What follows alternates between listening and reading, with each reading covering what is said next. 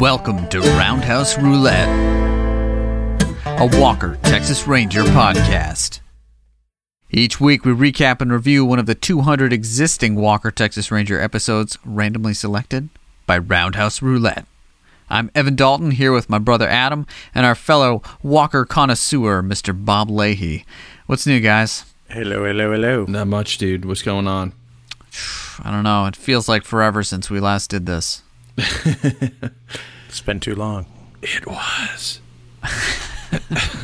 Well, we'll see if we've forgotten how to do everything. We'd like to thank everyone for joining us as we revisit Chuck Norris's CBS Hold the BS TV action series. Today we're going to recap and review season 6 episode 23 Circle of Life, where a parolee's attempt to go straight is jeopardized by a gang of criminals in desperate need of his safe-cracking skills. Before we strap on our court-ordered ankle monitors, join us as we pull up a bar stool at CD's Bar and Grill.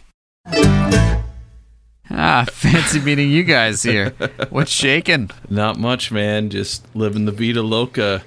Well, this week, CD has chosen to serve us up a Doppelganger Double IPA from Treehouse Brewing Company in Charlton, Massachusetts. Whew. Double. As described in the Bar and Grill Summer Draft menu, quote, the imperial version of Treehouse's alter ego New England IPA, this dry hop double IPA is simply a juicy and dank citrus bomb. Ooh, dank. so dank. Oh, crunchy, bro. Are you guys ready to drop a bomb? Oh, yeah. I'm a, I'm a little frightened by the description of dank, but let's give it a shot. Some good Foley art going on, guys. You're crushing it. Man, yeah. In this Foley art, this isn't this isn't popped in later. This is actual can crack in action here. Right. Yeah, yeah. Real don't, time. We don't Yeah. fake anything here. No sound effects. No. All the music is uh, played live. Yeah, we have a band on retainer. Yeah, we just make them play four measures over and over again. That's pretty dank. Yeah, pretty, pretty, pretty good. Yeah, yeah, man. I mean, I hear the word dank and I think wet basement. This is not wet basement. It's pretty good. And this is a double IPA. Usually they're pretty in your face, but this is pretty chill. And I can taste the dankness, and uh, I'm just gonna roll with it. I might be here all weekend with a bag of Doritos. Yeah. Yeah. Well, you better buy two bags of Doritos because it is called Doppelganger. Just not Cool Ranch. I'm just not down with that. Oh, but it would match, though. It would match the can. It does look like the Cool Ranch. Yeah, it, it kind of looks most like a Bud Light can, but I'm pretty sure the people at Treehouse Brewing Company would maybe resent that remark. They've just sent a cease and desist in real time. Wait, what happened to my beer? It's gone. Yeah. Yeah, Treehouse Brewing Company, of course, is uh, one of the few claims to fame of Charlton, Massachusetts, which is uh, sort of right in the center of Massachusetts. yeah, not a whole lot going on out there.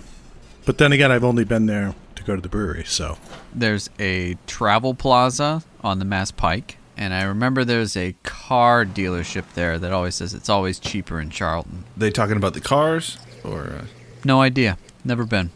Anywho, this is great banter. Yeah. I'm just glad that CD's been stocking up the bar with these Treehouse beers. We've just been lucky to sample them. This one was rated like a hundred on the Untappd app. There's a lot of beer snobs out there, so take that into account while taking your sips here. Yeah. And there's always spoilers. There's always people that are like, that's not that good. Its mouthfeel is subpar.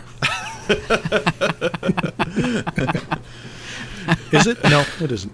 Yeah, if we had to rate beers here, I think we'd be in trouble. I mean, especially we can't even come up with a consensus on what a perfect 10 is for Walker Texas Ranger. So, yeah. And let's face it, there are probably way more beer podcasts. Why don't we move into our uh, our mailbag here? And coincidentally, uh, we got correspondence from our, our bud Mike Rooney, who uh, was a little upset that uh, Bob drank a Treehouse beer on a previous episode because he's stuck in Florida and he can't drink Treehouse beer. No, he cannot. I guess apparently uh, their beer Julius is named after a Phish song. Are they big Phish heads over there, Bob? Wouldn't surprise me, but I wasn't aware of that. I'm, I don't know anything about Phish. When you were like over there in normal times, did they wear deodorant? Yeah. Yeah, I think so. I, it's so long ago. That was the before times. All right. Okay. Do you guys see the uh, the marinara picture I have there? Are you mixing fart powder into your marinara sauce? Like six months ago, I was over at our friend Nate's house. I was feeding his cats. He was out of town, and I found this fart powder I had sitting around, which you're supposed to like mix up with food, right? Tastes like a fart. I was like, you know what? I'm gonna bring it over there, and I mixed it in his marinara sauce. And then I sent myself a reminder for six months from the time I did it to text him the picture. so I texted it to him uh, with Mike because he and Mike uh, was on the same chain, and I had let Mike know about it. Mike's like, "How was your spaghetti?"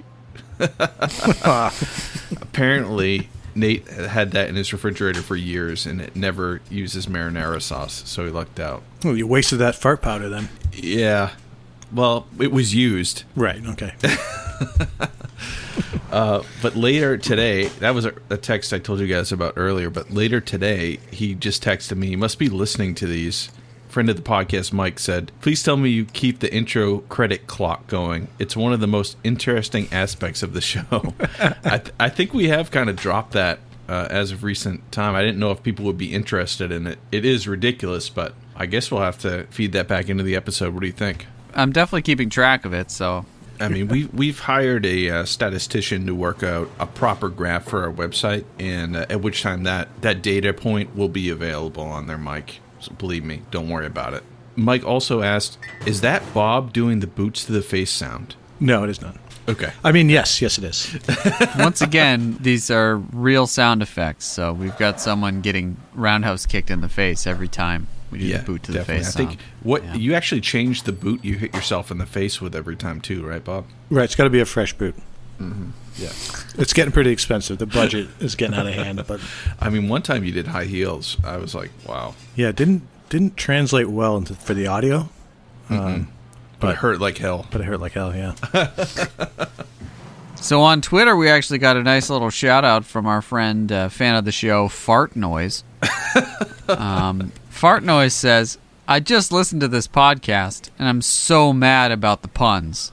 That being said, nice rundown on some crucial cinematic history. And this is in response to our Top Dog podcast. Um, to that, I would say, pff, throw us a bone, man. Nailed it. All right, there you go.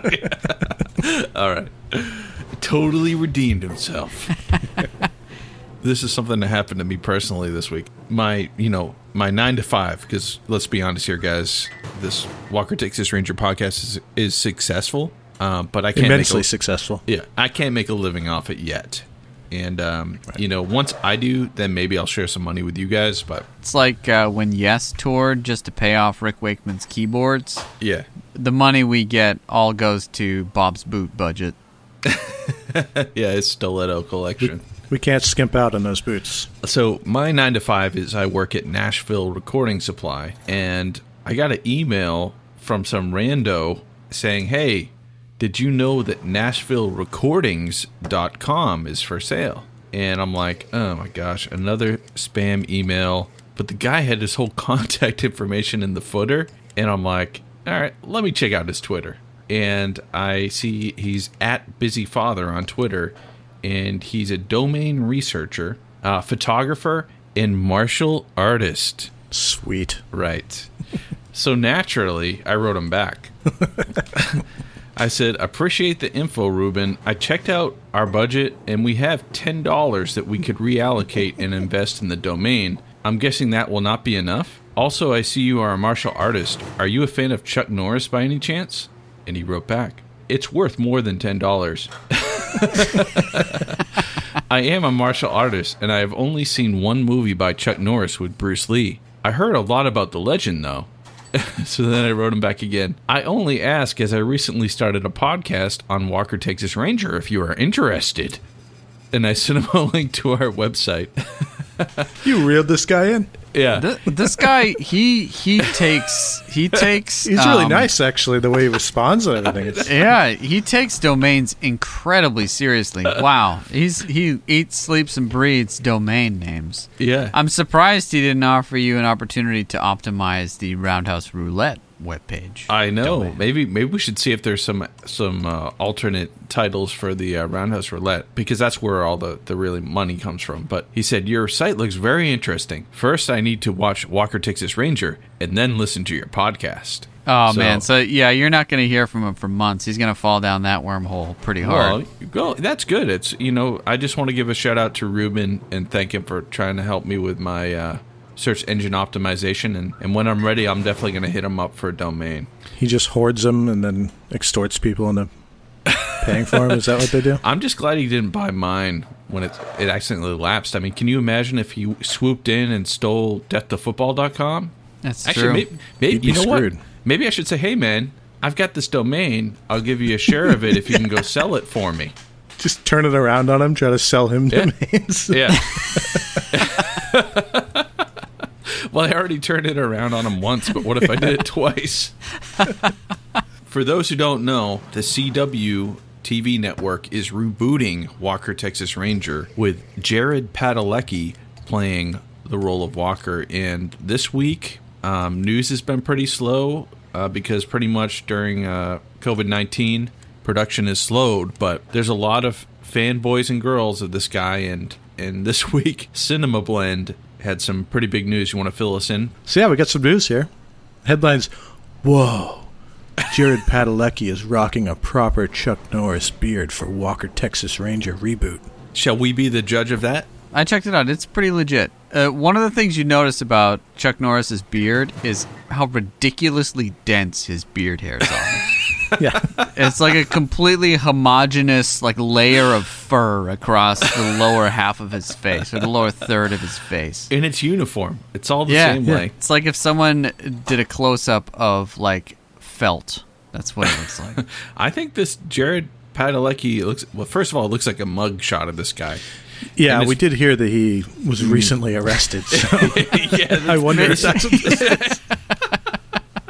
It's a pretty positive spin on his mugshot from his arrest the other night. But, uh, but yeah, I mean that looks a little too long. I think he needs to reel it in a little bit. hey, you know, it's a reboot. We've covered this. It's not a um it's not in the same world or universe as the Walkerverse. So Yeah. they're just kind of going with it.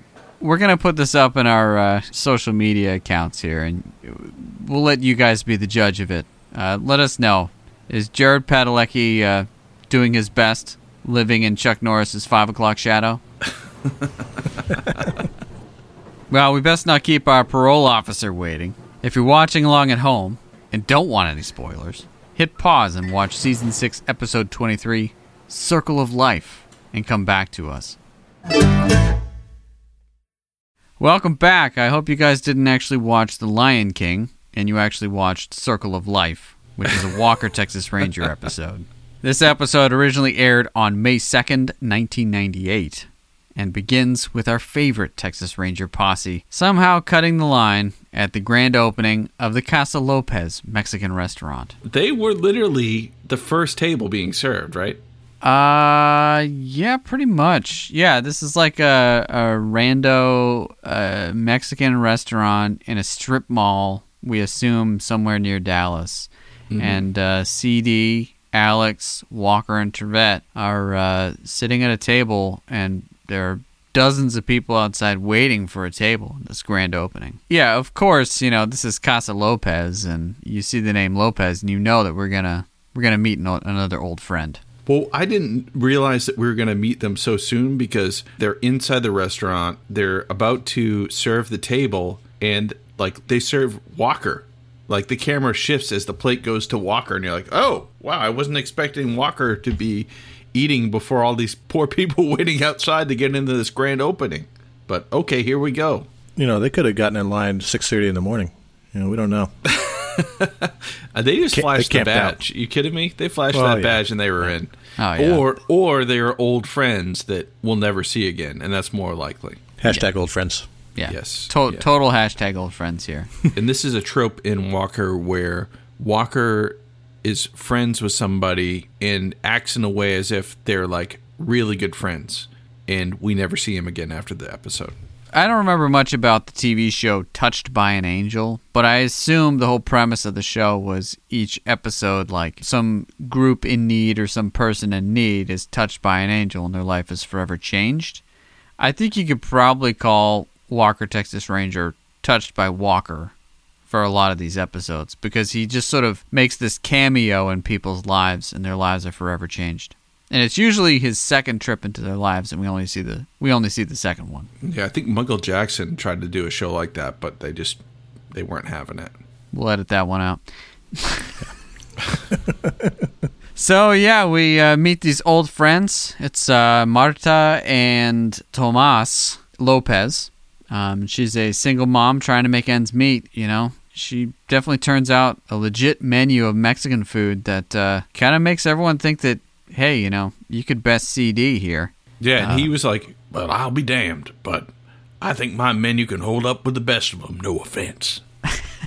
Which, uh, as far as we can tell, his menu consists of chili, and then all then all of the beers that he's been sending us. But that's about it. Dude, right. man, yeah. I mean, he's been he's picked some pretty good beers, so he may be right. But that was kind of rude of him to say that. For Typical sure. CD, you know.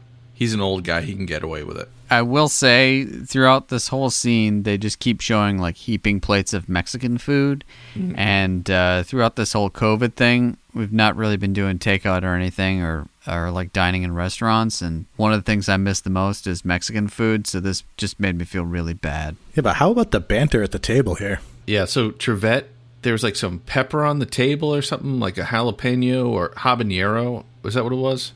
It looked like a jalapeno, but I think they called it out as something specific that probably doesn't exist. You're absolutely right, Bob. Adam is correct in that he picks up a jalapeno, which is, you know, spicy. And uh, they're like, no, you don't want to eat that. That's a fiery habanero from Sonora. and and he pops it in his mouth, which it's clearly a jalapeno, not a habanero.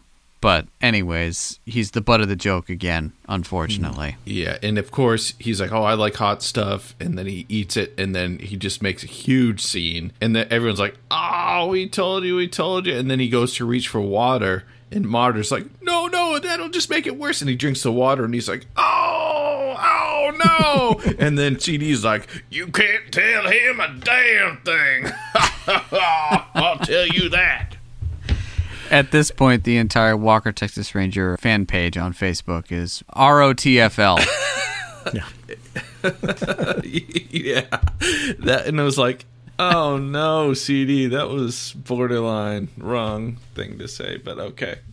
Um, so we meet them. They're, uh, you know, she's doing her best. She's serving up some. Marta's serving up some amazing Mexican food, and obviously people uh, can't wait to get it. So her small business seems to be uh, doing pretty well off off the bat. But uh, while we're watching uh, the Texas Rangers uh, sup on some some fine uh, south of the border fare, those scenes are juxtaposed with a chaotic scene. it was a little jarring, wasn't it? Yeah, for sure. yeah, this this episode had some pretty pretty epic transitions between scenes. Lots of lots of zooms and whooshes. Uh, yeah, th- it's pretty jarring for sure. Uh, so these robbers are hitting up a um, I don't know, I don't know what the store is, but it's called the Diamond Mart. So it's like it's the Diamond Mart. Uh, all right. That's where you get your diamonds. Yeah. It's it's kind of like a robber's dream, right? It's got one really uh, like fat security guard the establishing shot for it looked like a commercial, um, like office building, right? Yeah, yeah, with a sign up front that says the Diamond Mart. So right. we know there's only one. Uh, so yeah, these these robbers mow down the uh, security guard, knock out one of the tellers there, and uh, basically just smash all the cases. And they seem to be having a great time of it. At one point, one of the guys says, "Shut up," or quote, I'll turn you guys into dog food, end quote. yeah, yeah I, was, not sure what that meant. it was actually worse than if they said something brutal to me, actually. It came off pretty, it was so weird. If he was ad libbing, kudos. That's a weird good. one. It was pretty good. yeah, they're like, you can't swear, but intimidate these guys. Go. I'll turn you into dog food. Oh, yeah. So they're busy, like going crazy, they're wearing these ridiculous long-haired wigs and sunglasses and smashing things and grabbing diamonds. Then one of the guy touches his ear, which obviously makes us think that he's got a radio in his ear, and he's like, "Okay, how are we doing?" And then it clips to this weird silhouetted face in a car that's like, "Let me update you, Mister H. A minute thirty seconds elapsed. Police summoned by silent alarm. Thirty seconds until approach." yeah, he pretty much the guy. It was like a silhouette of a guy who was like apparently the ringleader, but they didn't want to reveal him, and he somehow knew how long it would take for the police to get there, and he was keeping time for the people stealing stuff from the Diamond Mart. It's weird because they flash back and forth between the meal and the robbery. So, like all that stuff with the jalapeno is happening at the same time while while they're robbing the Diamond Mart, and they're going back and forth between really having a good time, you know, eating Mexican food, uh, hijinks, and brutal, I'll turn you into dog food robbery kind of thing, back and forth. Unbelievable. And then I think once the, they finally get away with the, the robbery and they leave, that's when we're introduced to Joe Lopez. And Bob, you want to you want to introduce Joe Lopez to us? I was so pumped when I saw him. OMG. So we I don't know if we're like hitting a lot of episodes that just have cool guest stars by luck or if there maybe there's just a lot, you know, a high percentage of cool cameos, but Danny Trejo is one of the main characters in this episode and uh yeah, this is kind of early on in his career. He hadn't established himself as uh quite the badass, although his character um, did just get out of jail. Yeah. yeah. So there's that. But he doesn't look the same as you know. He doesn't have the long hair, the beard, or anything. yeah. He's A little- clean looks, shaven. looks a little more reserved. I, I think we could say that his normally extremely rugged face is only slightly rugged. So Right. we might be able to call. I don't think we call him baby faced, but No, no. it is. You know, when I first saw him, I was like, "Wait, what?" Yeah, you think this is like oh, you know, this is like twenty plus years ago because he still looks old. like he's- he doesn't look as rugged or badass, but he still looks old. but it was awesome to see him. I was like, yes, this is great. He comes in the restaurant. This is pretty pretty much butts up to the end of the scene with a jalapeno because Walker and crew are still there. So he enters into the Mexican restaurant and he approaches Marta, and we find out that he is Marta's husband. That she never divorced while he was in prison, and he just got off on parole. We're actually informed that he got out of jail by a really weird filter flashback, a gavel coming down, and a judge somewhere saying, "Guilty." 10 to 15 years, years, years, years. And that was that was her flashback too, right? yeah. Once she sees him, like she goes back into this, you know, back in the courtroom or whatever. Oh yeah! wow, unbelievable. But there he is, and he's back, and he just wants to say, "Hey, I'm off parole, and you know, I know you've never remarried, and for whatever your reasons, I just want you to know that I still love you, and I'll do anything I can to regain your trust because I don't want to go down that road again. I want to be redeemed in your eyes." And she kind of plays it halfway chill. Most people would be like, "Okay, well, well, let me think about it," but she was like, "Why don't you just put on an apron and go clean some dishes?" Yeah, put him to work immediately. Yeah, Yeah. exactly. Yeah. So, and he was like, "Okay, yeah, I'll, I'll go do it." And um, meanwhile, we're, we're introduced. Her son's name is Tomas. Tomas, yeah. Yeah, and he gets wind of this, and he is not happy because he's seen the heartbreak that Joe Lopez has done to his mother, and he doesn't want that to happen again. Yeah, he definitely had that sort of reluctant teen, you know, you're not my dad, my dad's dead type of thing. And he was pretty bad actor, but uh, My God, I I was just gonna say I, I feel like I say this a lot, I know, but, but uh, he was the worst actor.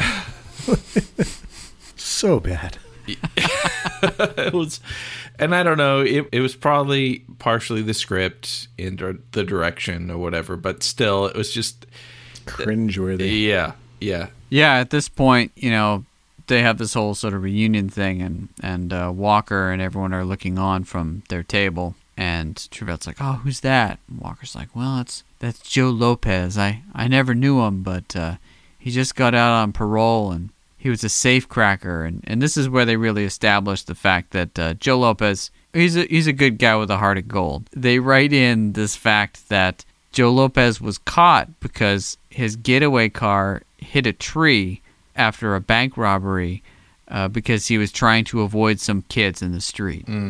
He might have a criminal backstory, but He he's he got a might heart be of gold. greedy. He might be greedy, but he doesn't want to kill kids. So Heart of gold. Yeah. Heart of gold. yeah, yeah. For sure. So that's all good. And, you know, Marta offers Joe a uh, spot. Uh, you know, she says, well, you know, maybe you could sleep in the in the kitchen or something like that. He's like, no, no, no, I got to go. I, I got to live at the halfway house. Cut to the halfway house. And, uh, you know, this is the point in the Walker episode where the dots are connected. You know, this is this is you know where oh why is this old friend here right now? Oh wait, the old friend is about to be directly connected to the current crime wave that's going on. yeah, yeah. So he goes into the halfway house, and this is where we realize that the guys that just robbed the Diamond Mart, they're all his roommates at the halfway house. Man, what a class! So the dots are connected, and uh, this is where we learn that Walker has tried to spring a trap for the uh, the criminals. Wade, the head of the halfway house, he comes in and the guys are playing foosball, kind of talking about the heist and reading a newspaper and being like, Whoa, the newspaper says that X amount of dollars were stolen when we only got this. I think that Wade might be holding out on us. And then Wade, who's the head of the halfway house, he comes in and says, All right, boys, here's your cut, and pays him up. And they kind of like confront him about it and say, Hey, man, the newspaper said this much was stolen, but you only gave us this. And he's like, Well, I don't know what to tell you, boys. And then they all kind of look around and they're like, Let's go spend this money. And then Oh, they just kind of bust out the door and kind of are like, I guess we're going to go have a good time because we still got a ton of money out of the deal. Now this all happens, and and somehow Joe doesn't hear it. So I guess maybe my concern about them talking about this completely out in the open is is moot.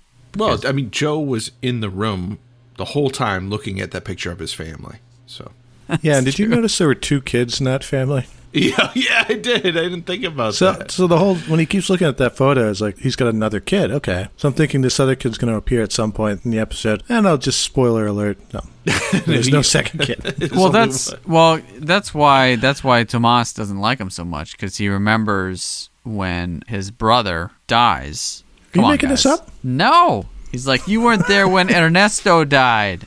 Wow, they had Oh, one. I They did- had one oh. line to tie that all together. Do you think? Oh yeah, God, man, you really have to watch this show close. It's I good. know. I'm, I'm ashamed. this is why i I'm take notes. This is why I take notes. I actually take notes too, but apparently not enough. Uh, let's see. The next day, Marta opens for the first breakfast service, and of course, for some reason, once again, Walker is there before the actual restaurant opens and is having some coffee with her, um, and That's really trying morning to. stop. Yeah, he's trying to, you know, assess the situation and see where she's at. We learn that she's still in love with Joe, and you know, he tells her to be careful, and then he goes and does a little bit of a, a morality check on Joe. And let's just say Joe passes flying colors. Yeah, this is kind of like Walker matchmaker happening. Although the best that Joe can say is, I'll never willingly cause them any pain. Yeah, I love that word willingly because it's like I'm probably gonna do it, but it will never be on purpose. Right? Yeah, At least he's honest, you know. Yeah, yeah. A little, the writing's a little strange there, but Yeah. okay. Then uh, this ridiculous character that is kind of a throwaway character, really. His name is Buck, and he's Joe's parole officer. Yeah, and he sort of plays somewhere between like this weird, unnecessarily aggressively friendly, wacky dude. I don't know. He's like a swinger parole officer or something. He, you're like, what do you want from me, man? I'm not quite sure. I'm getting really weird vibes from you, and you're like a little too happy, but you're also really serious. I feel like you're also a shark, but you may also be. Uh, I don't know. A blackjack dealer? I have no idea. I don't know what the guy Used is. car salesman. yeah, it, it was it was a used car salesman parole officer, but there was something a little re- like David Lynch off about him too. a Twin Peaksian kind of character. Yeah, he was What he is was happening with this guy? pretty weird. Yeah, so Joe, you know, meets his parole officer or whatever, and then um, goes back to the halfway house, and this is where he gets to have his first interaction with Wade, who's the uh, the halfway house director or something. And as Joe is getting off the bus outside of the halfway house, like everyone just having a great time. the, the halfway house was really jamming. Oh, for sure. And don't know don't mean? forget don't forget Joe helped an elderly woman get onto the bus. Once again, heart of gold. Yeah, that's how you know this guy's he's good. He's got a good heart. Oh, yeah. They do they, Oh, go, yeah. they bend over backwards to make sure. Well, maybe not that far, but they bend over. They, they don't bend over at all. There's no, bending over, but No, no, he is no, a good no, guy. Yeah. And and you know, he would never willingly hurt that old lady. Never, never, never. Not willingly, No, Yeah, no, never. But he, he but if he has to, yeah, he accidentally broke her neck as he helped her sit down, but he didn't Yeah. intend. Yeah. yeah, Yeah. Or if, you know, if his actions set forth some crazy chain of events that somehow got her killed, yeah, you know, that might happen. But, but would uh, never be intentional. Yes, yes. So back to this this halfway house, okay? And the place is buzzing. Like the guys who all supposedly have ankle monitors and are supposed to be on their best behavior so that they can get off parole and start living a normal life are out there like playing cards and kind of just shooting the breeze outside as if it's just like a frat house or Yeah. something. It's the foosball table. It brings all the kids in. Yeah, I guess so. so he's walking up the steps. Uh, Joe is. Uh, uh, presumably, this is his first night at the halfway house, so he probably doesn't know very much about anybody. And he's headed to his room, not really trying to talk to anybody. And he walks by uh, Wade, who's the head of the halfway house. He goes, "Welcome home, Joe. Hard day at the old lady's grease trap." And Joe just kind of looks over his shoulder and is like, okay. And he just keeps walking, which is the absolute correct response for that. And he heads to his room to go look at that picture of his family and know why he's going through all this stuff. Uh, yeah, and then Wade just comes right in and he's like, "Hey, man, sorry about that comment earlier about your old lady." Her grease trap. Right? It's like, wh- why did you say it in the first place if you're going to immediately regret it? But okay. And he's like, "Hey, man, you know, if there's anything I can do to make your time here easier," and then he's like, "Maybe you want to take a shower." It's like, where is this going? And then he takes off he takes off Joe's ankle bracelet or whatever is his Yeah. uh, monitoring thing. And at this point, I'm like, wait, those aren't waterproof? Yeah, I would think they'd be able to he take hasn't a taken a shower. shower since he's put it on. right. Joe's like, well, what do you want from me? And you know, Wade's like, you know, sometime in the future, you know, you and I might talk about uh, about something you can do for me. But right now, you know, I'm I'm on your side. He's like, play it straight with me. He even he called him out. He said, "Let me know right now what's up. Just be a straight shooter with me." And he says, "Later." And he kind of like sneaks out. leaving Joe to uh, continue gazing at this photo. But when he gazes at the photo, that shot has him still with the ankle bracelet on. So continuity problems here, team. Oh, I missed that because he did take it off and then it was back on. Yeah. Well, maybe he put it back on because he was a good guy. Yeah, maybe he didn't want to take a shower. Uh, meanwhile, at my favorite bar so far in the Yeah. uh, in the uh, Walker Texas Ranger reverse here, Yeah. uh, the Velvet E, yep. which Yep. we learn later is short for the Velvet Elvis. A fine drinking establishment uh, where I guess you can procure ladies. And I looked this up. Apparently, there is a Velvet Elvis in Dallas, um, but it looks like it's not the same location that this was. So maybe it moved, or just coincidentally, there's a Velvet Elvis in Dallas. But Road trip. yeah, So, uh, what's going down inside the Velvet Elvis? Those two yahoos were going after some ladies. which Yahoos? I don't know their names. They don't have. I mean, their names are irrelevant. Yeah, these names are irrelevant. These are the two of the guys holding up the Diamond Mart, and they were entertaining some young ladies. You know, the young ladies were like rubbing, like taking their hands and like rubbing like their chest as the boyfriends talked to each other, and they, the two guys were like talking to each other about being pissed off about being shortchanged on the money. The girls were just like had like these fake smiles on and were like, "Oh, this is fun, ha ha ha!" And then they kept like rubbing the guy's chest. The guys just kept like ignoring the girls. They were more interested in each other, I think. I but- can't speak to their emotions because I've never really held up a diamond mart and then gone out with my spoils after the fact. So right? Yeah, you know, they- I don't. yeah. I don't know where their headspace is at. You know. Yeah, that's probably a good thing. But th- one of the girls is like, "Hey, let's get some more drinks from us over here," which you know I would think would be a good thing, right? And then the guy's like, "Shut up, or I'll hit ya." Got dark real quick. And then at which point I think the bartender was like, "Oh man, there's some guys over here talking about the bank heist. I better call the Texas Rangers." Is that what happens? Exactly what happens, yeah. like the bartender, who honestly, the bartender could easily play like a an extra that they knock out in a fight in some other episode. The guy's totally jacked. Yeah. But uh, yeah, he calls the Texas Rangers, and uh, Trivette picks up the call, and he's like, "Hey Walker, man, you're trapped. It worked. Two of the gang members are at the Velvet Elvis. We got to go down and pick them up." So that's exactly what they attempt to do. Uh, Walker and Trivette show up. The bartender gestures over to one of the guys, and in perhaps some of the sloppiest Texas Ranger work I've seen, they prematurely shout out Texas Rangers, even though they knew there were two guys, but there was only one guy there. So the other guy comes out of the bathroom and starts shooting at them, and they're actually able to escape, and a uh, an epic car chase ensues. Did you guys catch the uh, make and model of the bad guy's car? Oh, it's, Oh. A, it's a Ford Bronco, right? Oh yeah, yeah. OJ. it is not a Dodge. I'll tell you that. yeah. Oh hell no, no! It's Yeah. it's a competing American car brand, almost Yeah. always. This car chase was insane, was it not? Oh, fantastic! So you know the bad guys get some cover fire, and uh, Walker and Trivette have to dive out of the way. And while they're diving out of the way, we're left to assume that they're getting in a car and squealing away because we hear those sound effects, and then they zoom in on these ladies' faces that are like, "What's happening?" and uh, Walker and Trivette, of course, they scramble out. The chase ensues. They are a law enforcement vehicle, i.e., their um, gray Dodge Ram with flashing lights, uh, pursuing a blue Ford Bronco.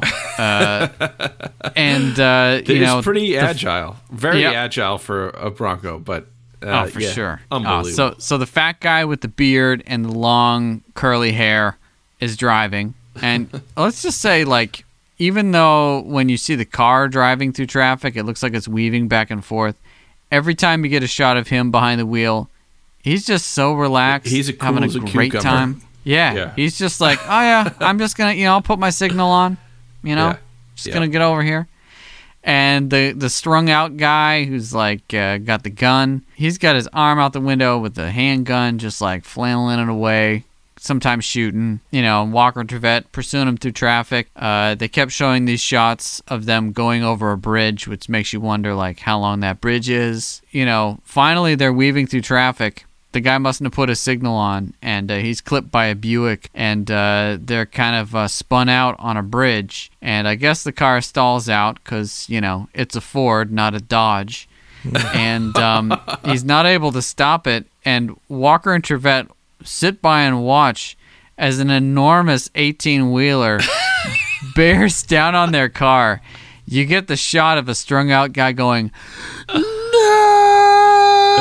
and there was a long wait for this. There ah, was enough Like, time yeah. for me to be like, Like- yes, yes, Really yes." long. There's Really enough long. time for them to get out of the car and run, get out of the really way. long. now, I will say earlier on in the chase, they cut off a car, and that car actually hits another car and flies over that car. Now, I Yeah, thought I thought was like this a is a great oppor- a great opportunity for An exploding that car. that car to blow up. Yeah. Like, and then it didn't blow up, and I was like, "What the hell is happening?" But as soon as I saw that that eighteen wheeler bearing down on their Bronco, I said, "Well." that Bronco's probably 10 years old. Uh, they probably got it for a thousand bucks. They've loaded that thing up with explosives. That thing's gonna blow up like nobody's business. Sure does. Yeah, and you Boom. wait for it. You see the Mack truck coming towards the Bronco, so it can T-bone the Bronco, and you're just like, "Wait, this is happening!" Yes, and it comes, and it pulls the Bronco to pieces around the side of of the Mack truck, and the explosion is gigantic. Oh, it's epic. Yeah. Insane. It, like drags the remains of the Bronco down the road. Yeah. And I, I gotta say, when I saw them drive past, because they actually threaded the needle and had the Bronco drive past the Mack truck on the bridge, I was like, oh no, S- something's happening here with Yeah, that. this truck has something to do with this. epic conclusion to this car chase. At which point, you know, we're led to assume, like, well, at the end of most car chases, you know, Walker's shaking some guy by the collar, like, hey, man, give me the info. But in this case, it's nothing left. Yeah, which leads me to just a throwaway scene, but Walker and Trivette are walking out of the coroner's office because presumably they were going to go question the uh, dead corpses Oh, from yeah. this burning car wreck. But it was just like the same old hallway that they use for all the other ranger office stuff with a sign pasted on the glass coroner's office. Yeah, it was like a piece of paper printed out in like a dot matrix printer. They're like coroner's office. You? Next episode, it'll be you know a courtroom. Yeah. Yeah, for sure. Well, for those of us who didn't put two and two together, uh, they outlined it quite clearly when Trivette says, Why, that was gruesome. We'll never be able to ID those bodies. Good stuff. Yeah. Meanwhile, back at Casa Lopez, uh, we see uh, Joe rekindling his uh, relationship with Marta. And, uh, you know, they're reminiscing about old times. They go in for the kiss, and just as they're making contact, Tomas, their son, comes around the corner. He's like, What are you doing? Yep, Why he's are you pissed. so dumb, Ma? Joe's all like, Don't talk to your mother like that. She doesn't say anything, and he's like, What are you going to do? And then he holds like both his hands up by his head. He wants to like throw down, but in the weirdest way. Yeah, and leaves it there way too long. Enough time where you're like able to go back and forth between the two actors and be like, "What?" yeah. That that kid would be a fool to fight Danny Trejo. Are you kidding me? Plus, even the character just got out of jail for ten years, so Yeah, yeah, I wouldn't mess with him. I wouldn't. That's just me, though. yeah. Mm. But he, but Danny, he knows that the way back into his wife's heart is not beating up his son, so he walks away. Yeah, pretty much. And It's then a good start. Right. And then as he walks away, she's like, See how much restraint he had not to beat your ass? That's what makes him a real man. is that what she said? Something like that. Yeah, it's yeah. like it's like what what? Like, he, like before, he would have just destroyed you, I know. Yeah. but he's better now. Remember when he used to hit you? Yeah, Oh my god. yeah. That's why I hate him. yeah, remember what he did to Ernesto? Oh man. Well, we we tr- we all tried to forget about Ernesto. Bob and I Clearly. better than you. I never ever. even knew about Yeah. him. Apparently, Oh, this man. uh, this is the time where the the parole officer is back again, right? oh Oh, yeah, so he you goes notice this, and yeah, he, like goes back. grabbed. yeah. Do you notice he grabbed Tomas like in a weird way? yeah, it's super weird. I He had to like grabs him that. by I'm the like, what is- head. Yeah, he like grabbed him by the head. I was like, "What's going on here?" It's like My first I- I name's didn't- Buck and my middle name's Diddle. Yeah, it was super super weird. I guess that's like their way of letting us know that he's a bad dude.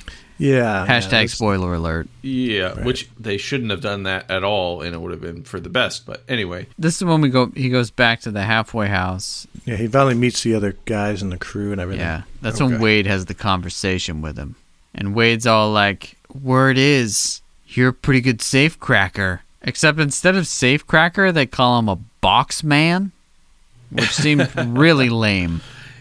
It's Yeah. an industry term, you know. Exactly. I mean, you know, yeah. When you're on the inside, you know this kind of thing. Oh yeah, for sure. And they're like they they're sort of beating around the bush, and they're like, "Well, this guy that we're working for, the boss man, he's got a really special job for you. He wants you to open a safe." Yeah. You'll never guess what it is. Oh my god. We need you for something. it's what you do. And at this point, you know, Danny Trejo, Joe Lopez, he's like, looks like you guys just got yourself a box man. And our, we're left to think, is he off the rails? What is he going to do? And I'm like, they've already went way above and beyond to say this guy's a, a good guy, you know. So I'm like, there's no way he's gonna break bad. Yeah, and I was a little disappointed too. Yeah, because you wanted to see Danny Trejo just at least He would have been an ass. amazing bad guy. Yeah, Like yeah. so much better, but we Well, won't go there. Well, I've got Ah. news for you though, Bob.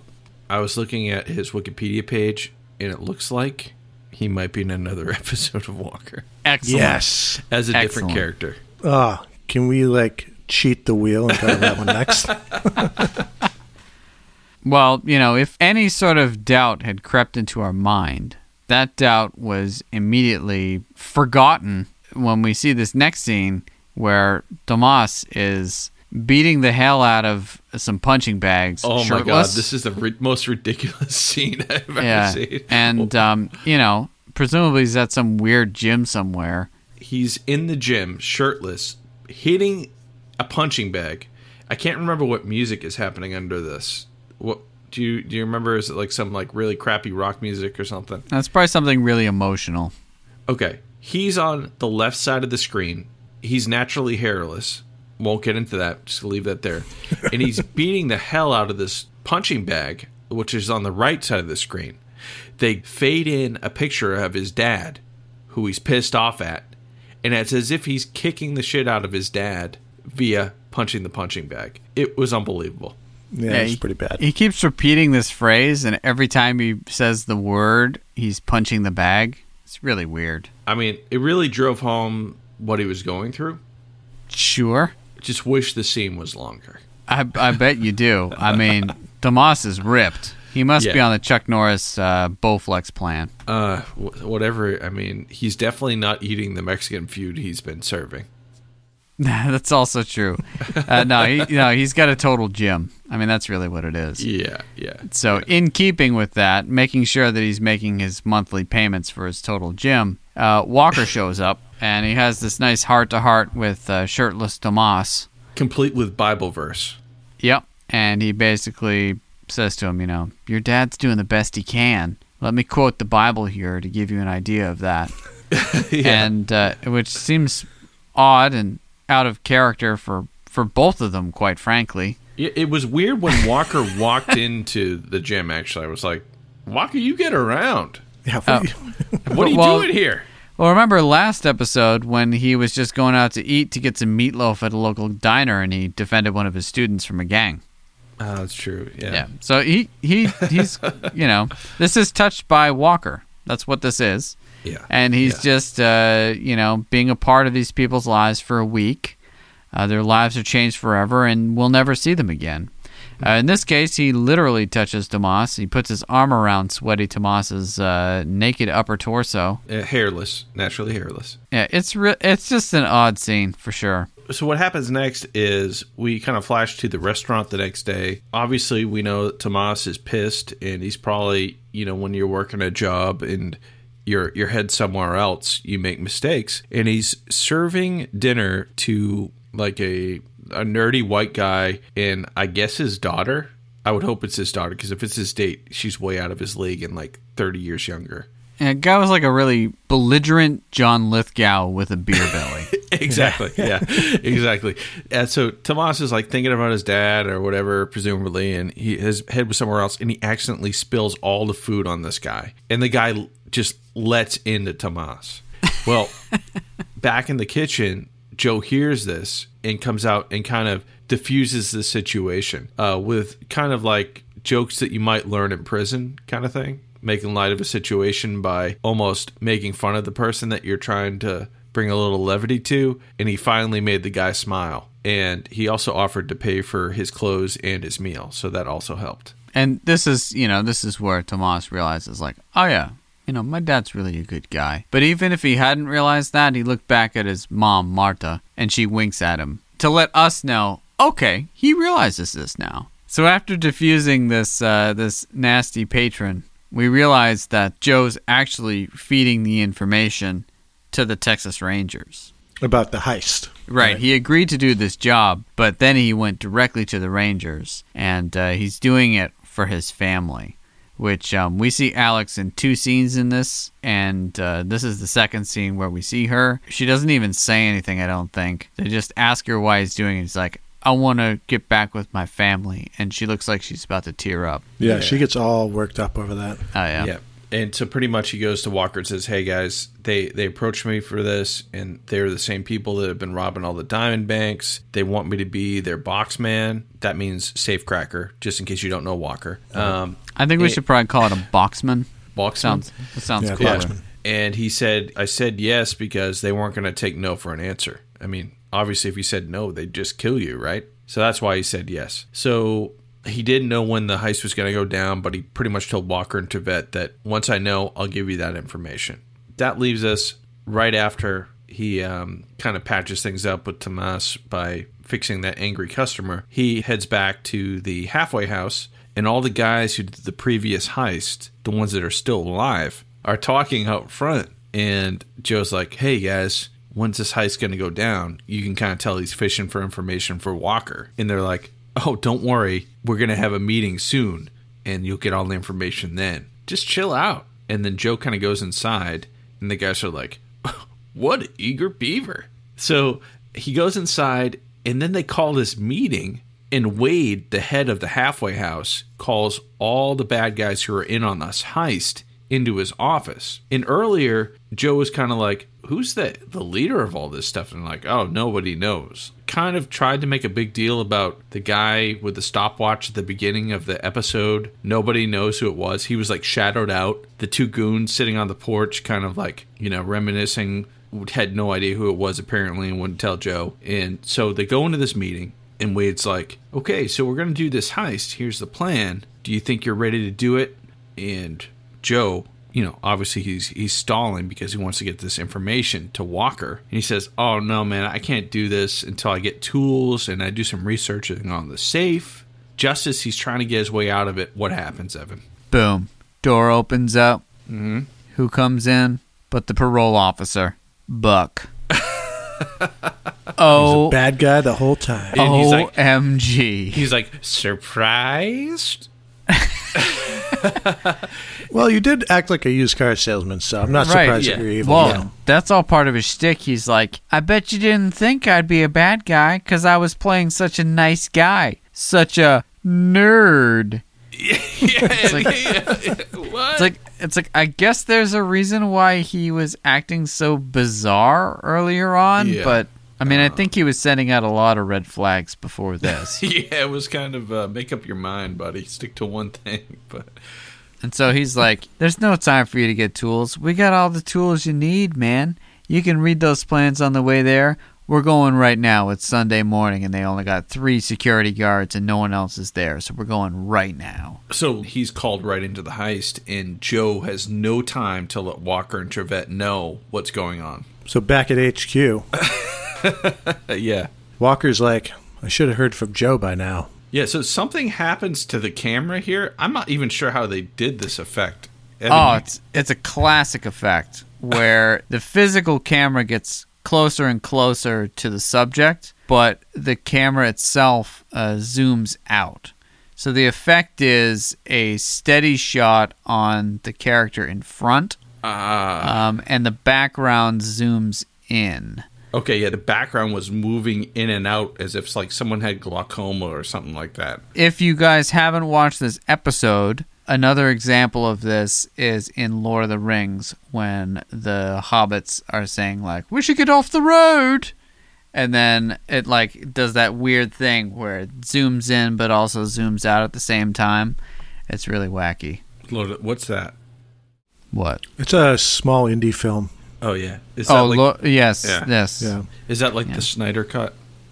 It's the Snyder cut, yeah. yeah, yeah. Uh, they use that effect in a lot of things. Okay. Well, anyway, so they do that kind of weird effect with Walker sitting on the corner of his desk, and it kind of like his whole background around him like morphs in and out as if you're in like some trippy dream, and you're like, "What is happening?"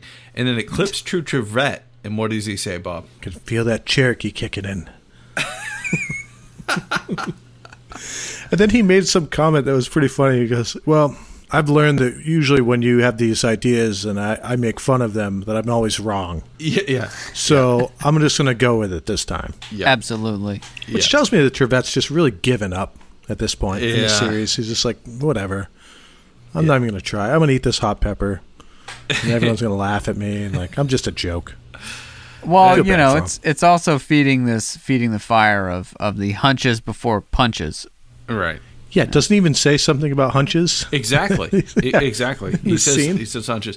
He calls. I, I'm assuming the jail or whatever, and says, "Hey, I need you to tell me where Joe's ankle monitor is." And they're like, "Oh yeah, it's at the halfway house." But you know what we didn't hear them say was just so you know, those things are only attached by Velcro, and there's a 95% chance that it's on the parolee, but a 5% chance that it has been removed. Mm, Yeah, especially if you're at that particular halfway house. Yes, that that percentage is uh, multiplied by 50% um, with that halfway house. It's a real problematic one. Yeah. So pretty much he knows that, well, Joe's, I guess, at the halfway house, but I've got a weird feeling. My turkey's kicking in. I've got a hunch. Let's go check it out. So they go to the halfway house, and it's kind of a quick scene. Like, for some reason, all the ankle bracelets are in Joe's room on the bed. Yeah, yeah. Yeah, yeah, they're all just laying there. They, they all took them off at the same time and put them in the same place. Yeah, they're like not even trying to hide it. And Wade, who's the head of the halfway house, kind of the, the guy who's the ringleader of all this stuff for Buck, he's like in Joe's room with all the ankle monitors on Joe's bed, which so many questions, but not enough time here. And Walker and Trivette kind of bust in and they're like, hey, look, where are all your parolees? What are all these ankle monitors? We've got you, dead to rights. If you don't talk to us now and tell us what's happening, you're going away for a long time. So, presumably, he squeals and tells Walker and Trivette where they're going. It's like a shakedown, but I would say it's like 50% of a shakedown. Yeah, it was it was more talk, and Trivette did most of the uh, the talking there. He may have done like 75% of the talking, yeah. Walker was more of the muscle. 90% of the muscle, yeah. I, I don't know. I, I, maybe not. not yeah. Because we can't get bogged down in the numbers. you No, know? no, no, not at all. No, no. so we we clip back to the uh, to the job, and uh, you know these criminals are cruising around again in their uh, gray Econoline van. You know they pull up on the job, they get out of the car, and oh my god, the parole officer, he's got Tomas as Yeah, his Little, insurance little policy. insurance policy, Oh right? yeah, oh yeah. This whole episode, I was expecting that there would be the just kind of cliche dip in the episode where Joe lets his son and his wife down because they find out that he's back into crime again. And then at the end, they find out he was undercover working for Walker. Like, that's how I thought this episode was going. But they just blew over that kind of typical hump. and Which is kind of good. it, yeah. it, it was. I was. It was actually better because I was not expecting that. I was actually dreading that other part, and uh, they skipped right past it. And they're just like, you know what? We'll just use his son as leverage because we know he has a heart of gold, and if we have his son there too, we can make him go through with the job. Certainly works. Uh, the two uh, the two Seventy-five thugs- percent of the time. Well, at least, yeah. So the uh, the two thugs that make up uh, fifty percent of the crew uh, take out hundred percent of the three security guards, and they just like flat out murder them. there's like dead cops all over the place here, at least three of them. And I'm just imagining Joe, who he just gets out of jail and he's trying to impress, it, get back in good graces with his son and his wife. And his son has his mouth duct taped and he's bound and he's being walked over these dead bodies. I know it's awful. With him, I was like, oh no, Joe. Unbelievable. And keeping with the weirdness with Buck, Buck goes to one of the the bad guys there, you know. He's like, wow, three guys down, huh? And the thug's like, like I said, rent a pigs ain't diddly. Rent a pigs. Rent a pig's ain't Like I said, rent a pigs ain't diddly. I do wonder if that's the same guy who was talking about uh, turning people into dog food earlier. He could have been. He had two great lines. So, yeah, in keeping with the show kind of blazing through certain things that could be a bit more dramatic, uh, they show up at the safe and they tell him he's got three minutes or three and a half minutes to open it. uh, or else his, Very specifically, Right, right? You right. have this amount of time. right, or else his son dies, right? And he's like, okay, let me work on it. He opens it in like 10 seconds. Yeah, yeah.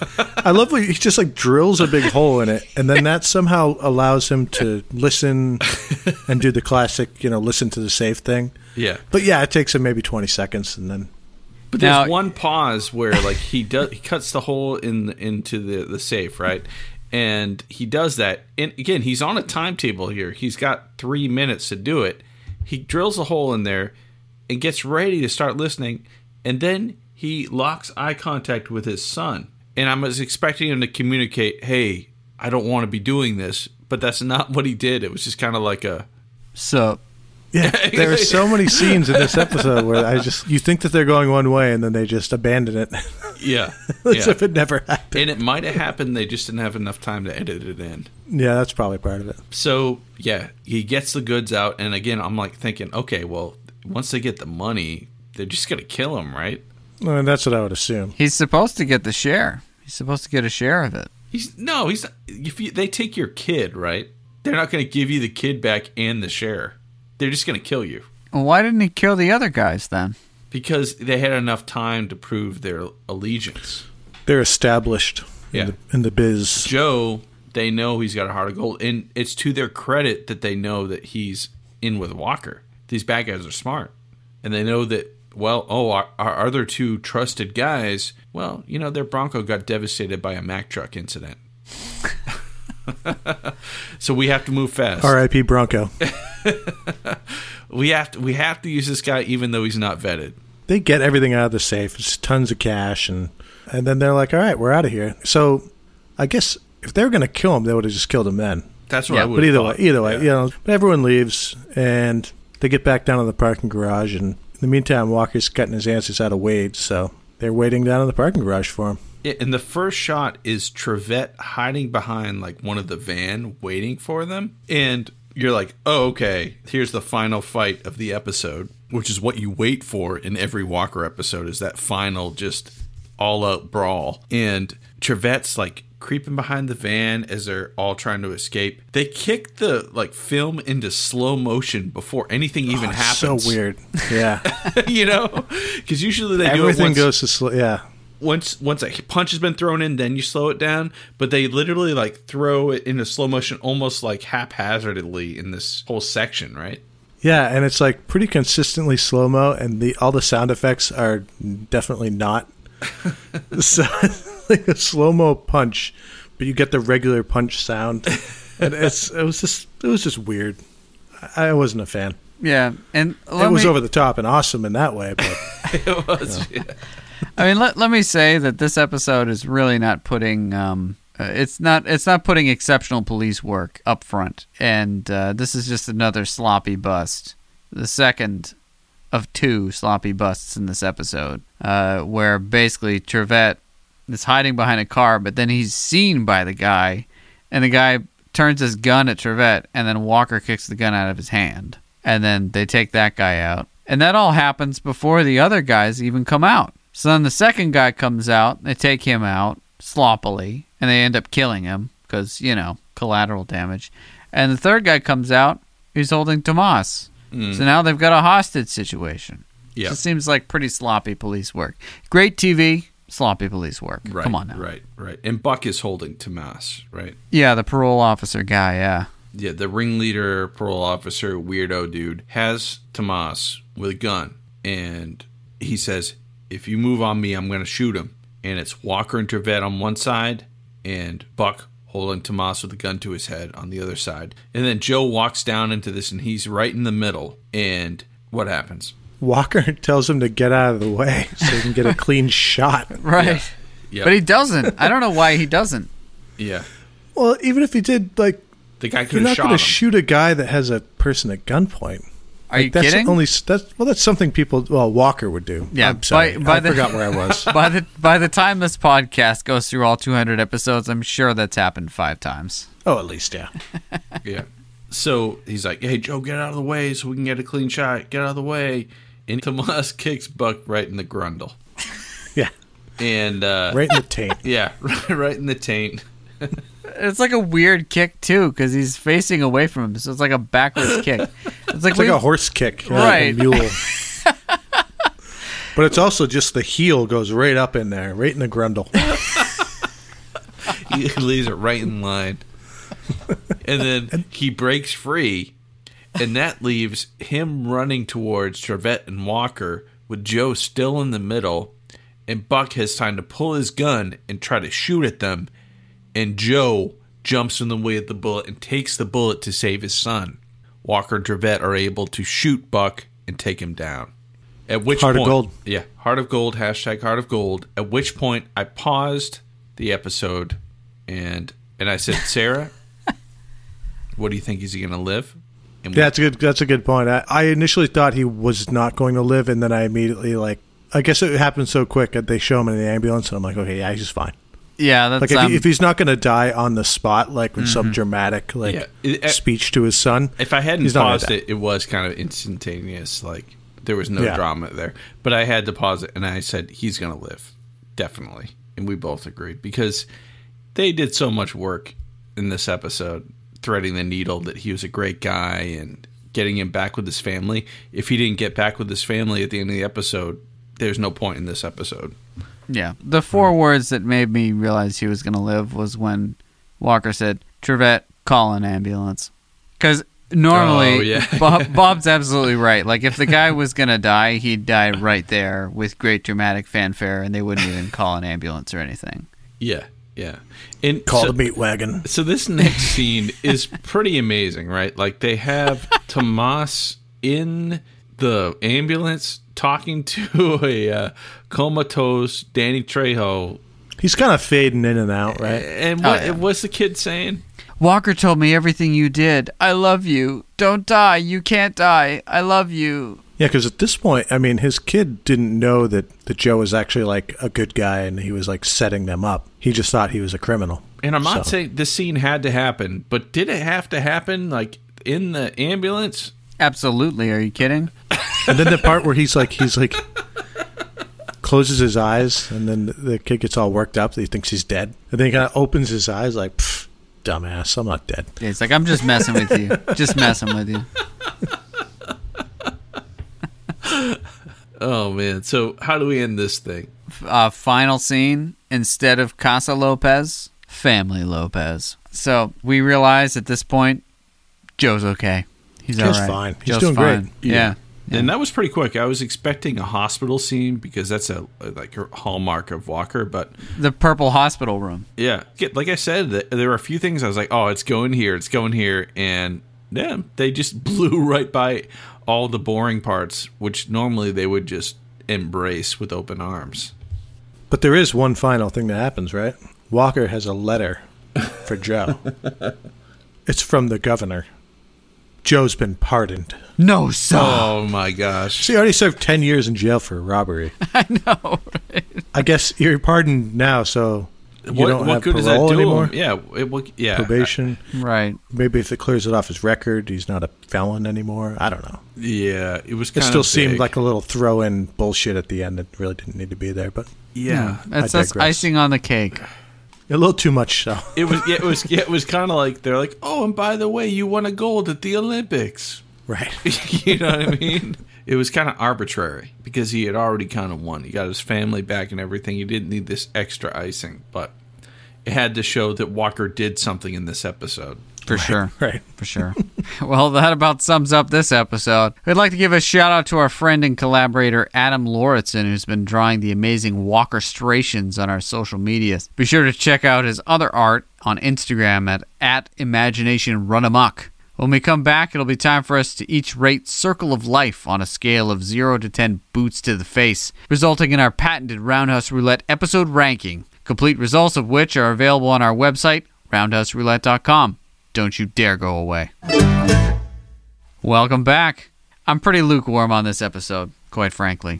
Really? I saw I saw Danny Trejo. I was like, "Oh man, this guy's gonna be awesome." But I do think it was kind of before he hit his stride as like an action star or like an or like a villain or anything like that. Um, they didn't use him really at all, even though he's a good actor. At least the one with Gary Busey, like he was doing freaking roundhouse Yeah. kicks. Danny Trejo did nothing except jump in front of a bullet. He cleaned a few dishes too.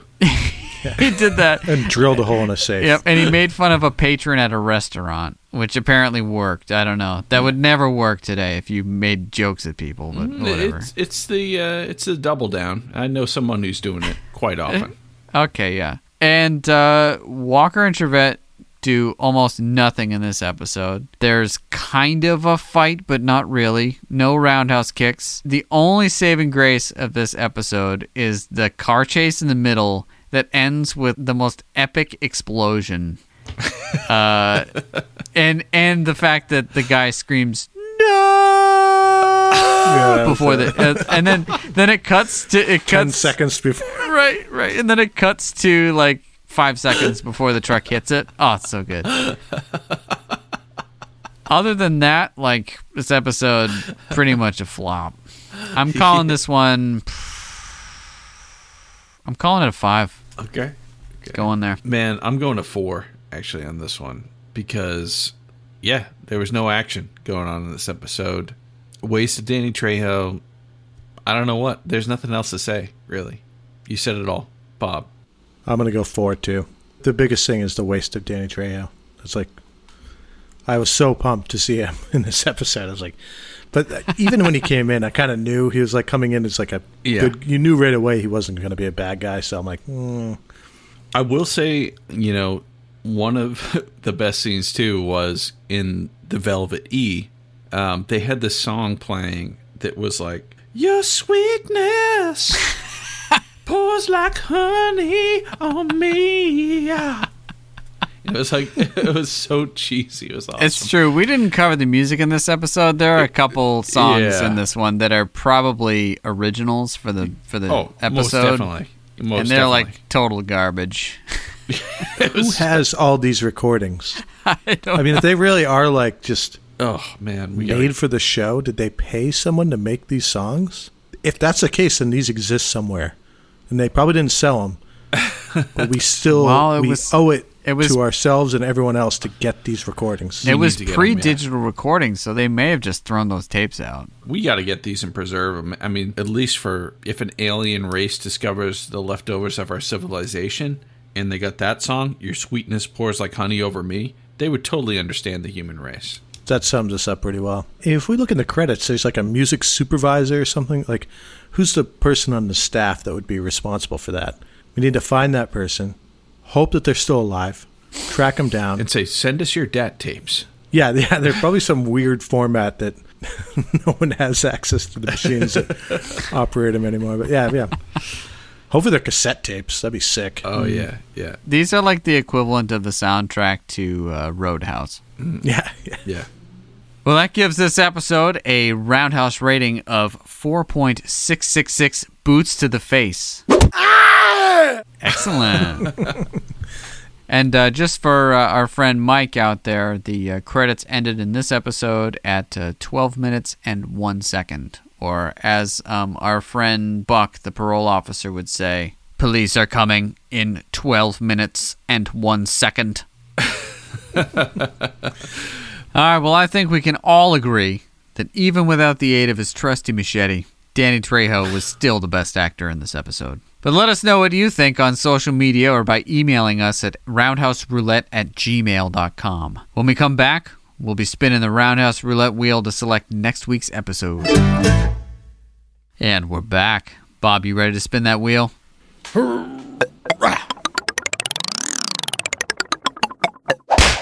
Oh, Angel. Another season six. Yeah. Hmm. Trivette agrees to help an ex girlfriend find her father, unaware she's actually a professional killer who intends to murder them both. Uh, this sounds awesome. yeah. That does sound pretty awesome. I like that it's a Trivette episode. yeah. I feel I'm like looking it's been a forward to that. Yeah. Yeah. Now, if there's one thing we've learned in Trivette episodes, it usually focuses on him trying to woo a woman. So this sounds uh par for Yeah. the course. Well, we hope you'll join us next week when we share our reactions to season 6, episode 21, Angel. Share your opinions with us on Facebook and Instagram at, at Roundhouse Roulette and on Twitter at, at Roundhouse Pod. And rate and review us on Apple Podcasts or wherever you get your fine podcasts. Until next week, may the eyes of the Ranger. Be upon you. When you're in Texas, look behind you. Oh, cause that's where the ranger's gonna be.